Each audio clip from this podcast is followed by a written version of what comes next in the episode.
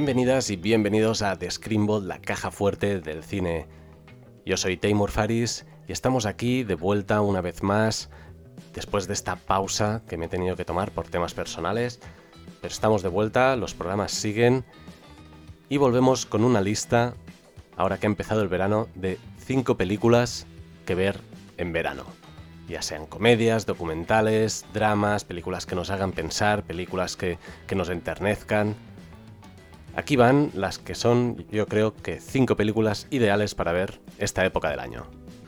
Podéis encontrar dónde ver estas películas en la página web justwatch.com. Ahí, depende de dónde estéis en el mundo, podéis ver en qué página o en qué plataforma podéis encontrar estas películas. Recordad, dadle a seguir en la plataforma que nos estéis escuchando. Y ahora sí, entremos.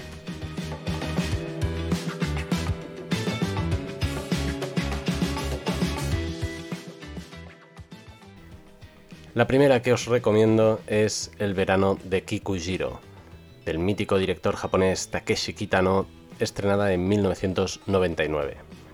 Esta película sigue a Masao, un niño de 9 años, que vive con su abuela y está pasando el verano, que sus amigos están de, de colonias, de vacaciones, y está solo ahí.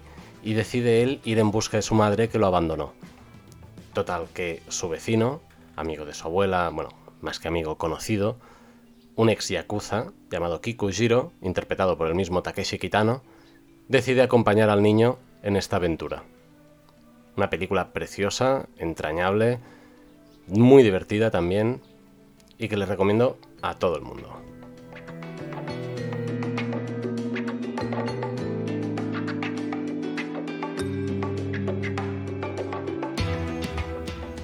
La segunda película que os traigo es una que en su momento causó muchísimo revuelo porque demostró que el cine puede ser una auténtica fiesta, una farra de verdad.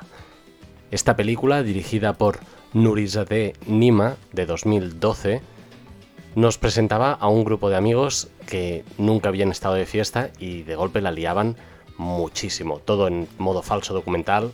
Y si la habéis visto, conoceréis de esta peli, se trata de Project X, Realmente es una de las películas más salvajes que te dan unas ganas de salir de fiesta increíbles y sin duda alguna, si no la habéis visto, es una de esas películas que son espíritu verano 100%.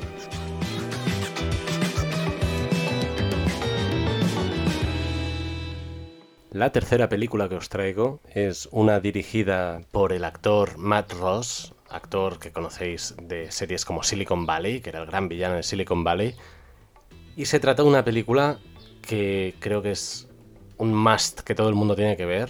Una película protagonizada por Vigo Mortensen en 2012 y se trata ni más ni menos que de Captain Fantastic.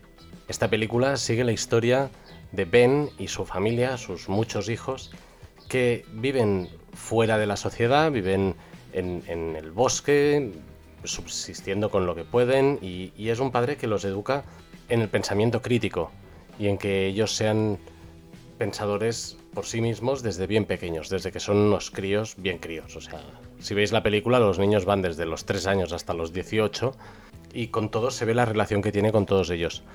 Total, que a la madre de estos niños, a Leslie, la ingresan por un trastorno bipolar que tiene y, y las tendencias suicidas que tiene y tienen que hacer el viaje de dejar la vida idílica fuera de la sociedad para enfrentarse al mundo en sociedad, cosa que todos estos niños nunca han hecho. Es una película dura, pero bellísima, es un canto a la vida increíble. Y si queréis descubrir más sobre esta peli, hicimos un programa con mi amiga Marta Besa, que resulta que es la película que añadió ella a la caja fuerte del cine.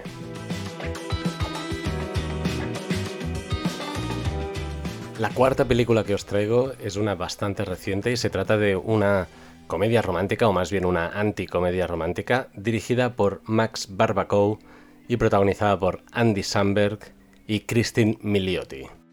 Esta película es lo que sería el equivalente al Día de la Marmota de hoy en día. Trata sobre un joven que le toca ir a un evento que no le apetece nada, que es una boda, y ahí la novia le deja, el tío se desfasa, y de repente entra en como un bucle temporal. Cada día se empieza a repetir ese mismo día en el que la novia le deja, tiene que ir a la boda, todo eso va pasando y de golpe conoce a una chica, en este caso Christine Milioti. Y ahí empieza esta relación con esta chica de la cual él no puede escapar, pero quiere atraerla dentro de este bucle para poder escapar juntos de este. Bueno, ya, ya sabéis cómo funcionan los bucles temporales. Una película divertidísima, también bastante trepidante porque tiene ahí un punto de suspense muy interesante y que no os la podéis dejar perder. Andy Samberg está increíble.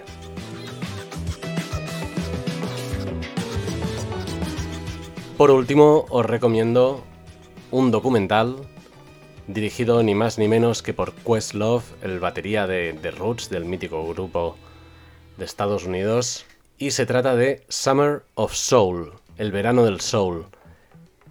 Este documental se centra en recuperar los archivos y la memoria, por decirlo así, la memoria colectiva del verano de 1969 y un festival de música que tuvo lugar ese verano, que no era Woodstock.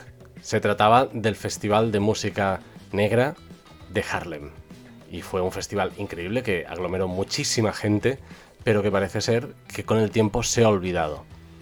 Pues aquí Questlove hace un trabajo increíble recuperando archivos, recuperando a los testimonios y la gente que, vio y que vivió ese, ese festival se me pone la piel de gallina ahora mismo solo de pensar con la música que se puede escuchar en este documental, con las interpretaciones, los conciertos, es increíble. Obviamente, este docu le valió el primer Oscar a Questlove como mejor largometraje documental.